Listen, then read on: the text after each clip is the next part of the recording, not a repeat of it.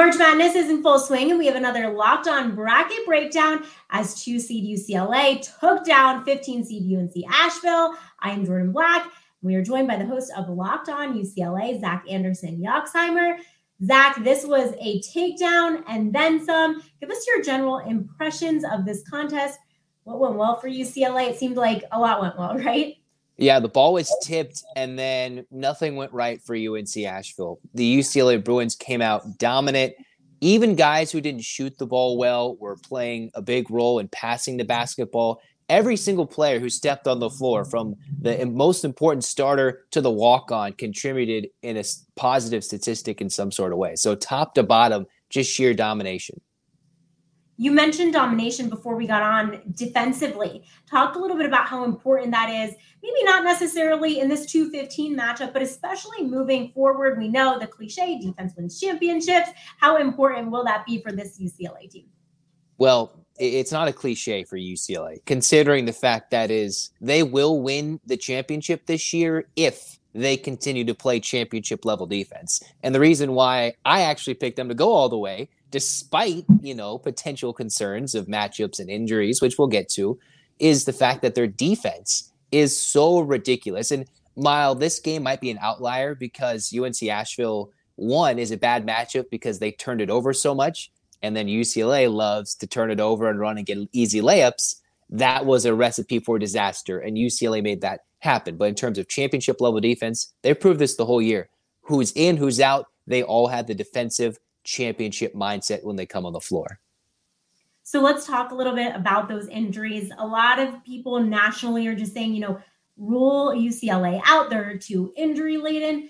Tell us your general perspective about UCLA, knowing that there are a number of injuries on this team. What do they look like on Saturday and then moving forward, hopefully, to the Sweet 16 after that?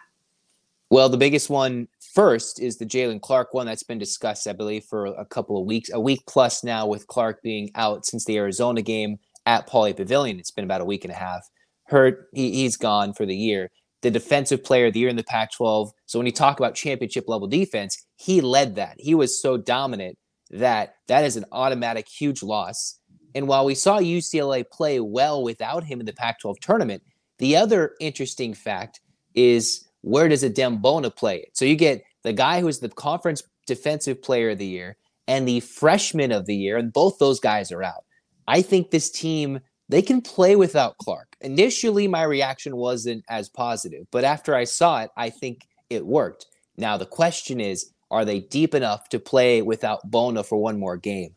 I'm not entirely sure how that looks versus Northwestern. They've been mum Mick Cronin hasn't wanted to give anything. I haven't heard anything in terms of if Adem Bona, again, Pac 12 freshman of the year. And we saw how good Amari Bailey was. The freshman, if he wasn't hurt during the year, might have been freshman of the year. Adem Bona is someone who's athletic, hustles, plays that championship grit type defense, and just is an extra body that UCLA desperately needs from here on out. They can survive this game easily, but every game will be a lot tougher, closer, and harder to deal with down the stretch. And if Bona is not there, that can be tough. And I don't know what that looks like with this left shoulder soreness that they're calling it.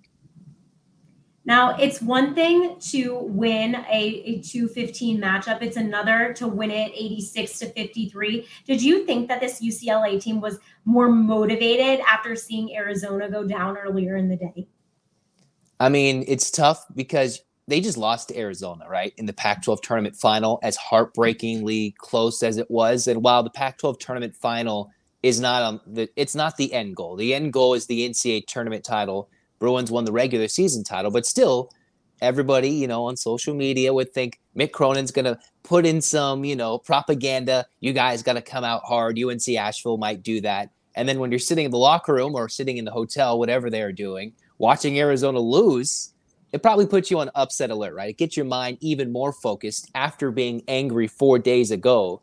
And you say, all right, we're going to play. And they want to play with heart. And this is a team that's played with heart and grit all season long. I keep using those words, but that's just what they're the foundation of this team is on, which is why they can go deep in the tournament with some injuries, but they need Bona back. But yes, I would say the motivation looking Arizona lost to Princeton.